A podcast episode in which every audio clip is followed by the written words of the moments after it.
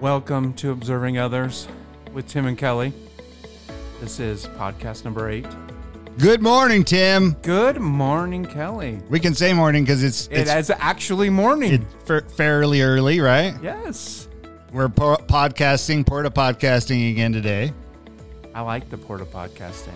Me too. It's fun to see different places. Me too. Where are we at today, Tim? We are at the new Ramblin' Roads location. Ra- Restaurant. Ramblin' Roads Restaurant Cafe Diner, huh? yeah, kind of a twisty name. Family owned. We're at the Layton location though.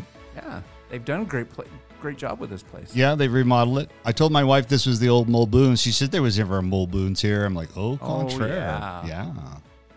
She says it must have been a while back. I says, you know, 90s. But now it's Ramblin' Roads. Right. So, but speaking of 90, so not in 1990, Martha and Randy Celia started a, a cafe truck stop in North Salt Lake. And they had a contest. They said, we need to come up with a name. So let's have a contest with these truckers so we can have a great name for a restaurant. And of course, the name that won is Ramblin' Roads. Ramblin' Roads. Wow. Ramblin' Roads is in West Bountiful.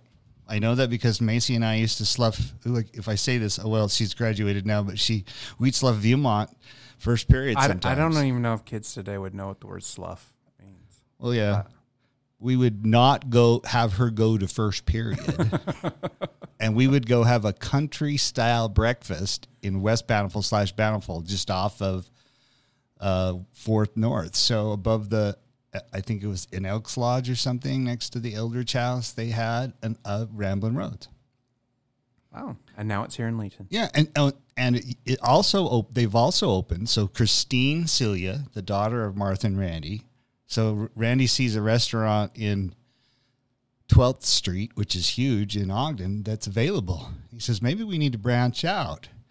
And, you know, there were a few that were against it, but they were outvoted and they've opened this truck ish stop there on 12th Street on the west side.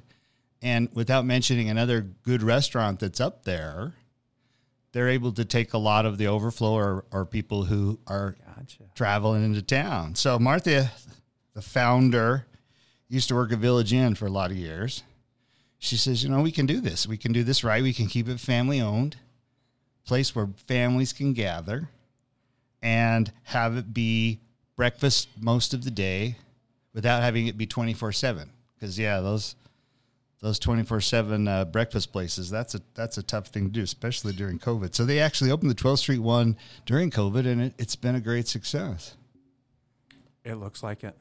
I mean, this place looks really nice. What they've done with the place. Yeah, they've done a great remodel. So tell us because nobody can see us, where is it located?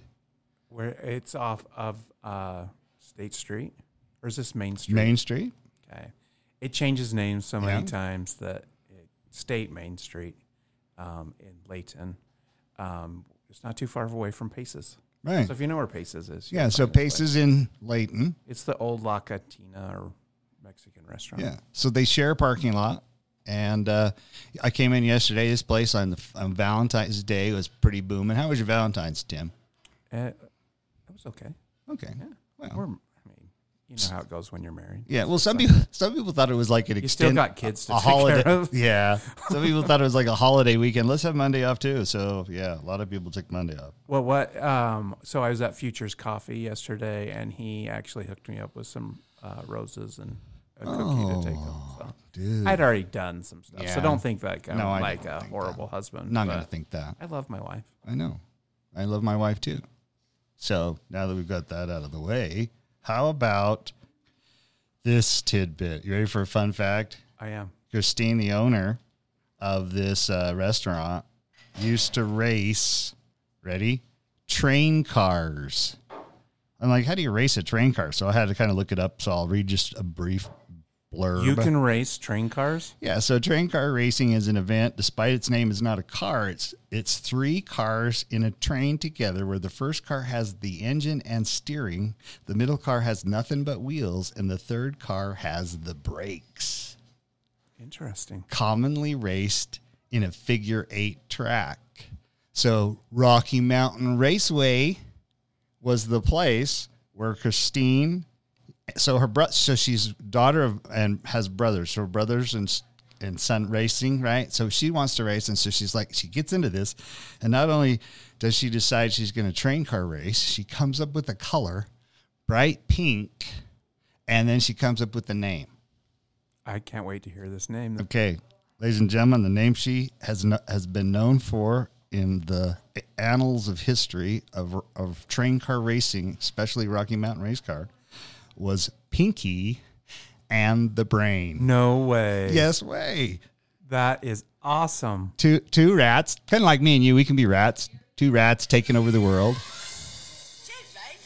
Just Pinky in the Brain? Same thing we do every night, Pinky. Try to take over the world. That is exactly it.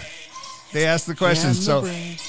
I watched this when I would come home from school. there you go. I'm a product of the 80s and 90s, so Yeah. So look it up if you don't know who Pinky and the Brain are. But so one of them's smart and doesn't have street smarts, and the other one's dumb, but he's brilliant. And so one says to the other, "So let's do it, Tim. What are we gonna do today, Pinky? I don't know, Brain. We're gonna take over the world." Uh,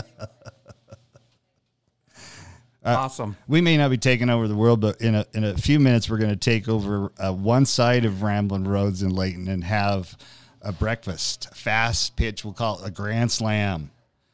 You come up with the most clever um, idioms for the for our stuff. Well, thanks. Yeah.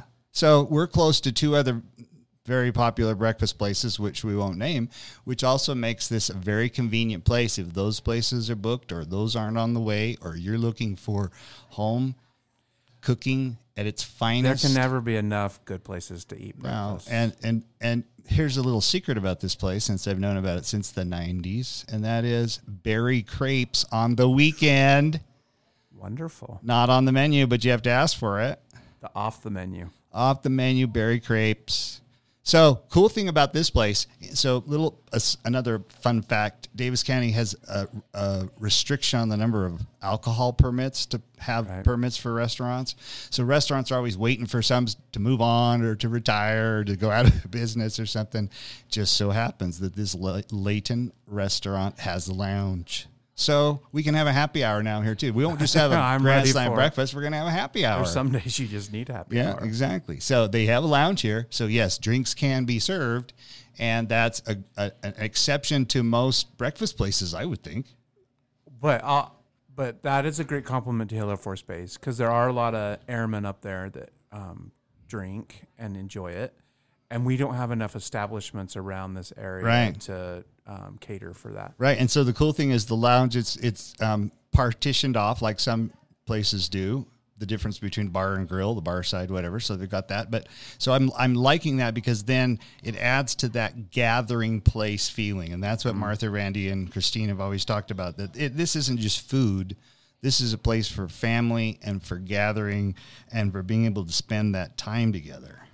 Yeah, I love it. And that's kind of what, what we focus on when we're observing others. So we're, we're like looking at people who have this uh, uh, ability to to open their arms and open their homes and open their kitchens to inviting other people to uh, be a part of, of their family, be a part of their food experience. We like people who actually get along. there you go. Yeah, love One- other people. one way we've learned to do it is to learn to have that uh, small talk, that interaction, that that meet and greet. So we're about to have a meet and greet now. I'm thinking. So we want to wrap this up, Tim, and tell us about the next podcast. The next podcast we will be coming from Mercedes Benz of Farmington. Yep. That should be. A, fu- they have a nice environment down there. Yeah, they do. Nick is uh, celebrating 11 years. I noticed on uh, LinkedIn, and then the other cool thing is that he uh, they've won an award. We'll talk about.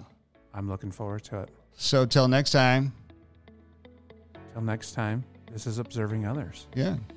Check us out on our website, observingothers.com. Like us, give us a review. Yeah, we're on all major platforms for podcasting. Yep. So check us out, share us with your friends. Yeah. Thanks, Kelly. Thanks, Christine, for letting us be at Ramblin' sure. Roads today. All right. See you, everybody. See you. Bye.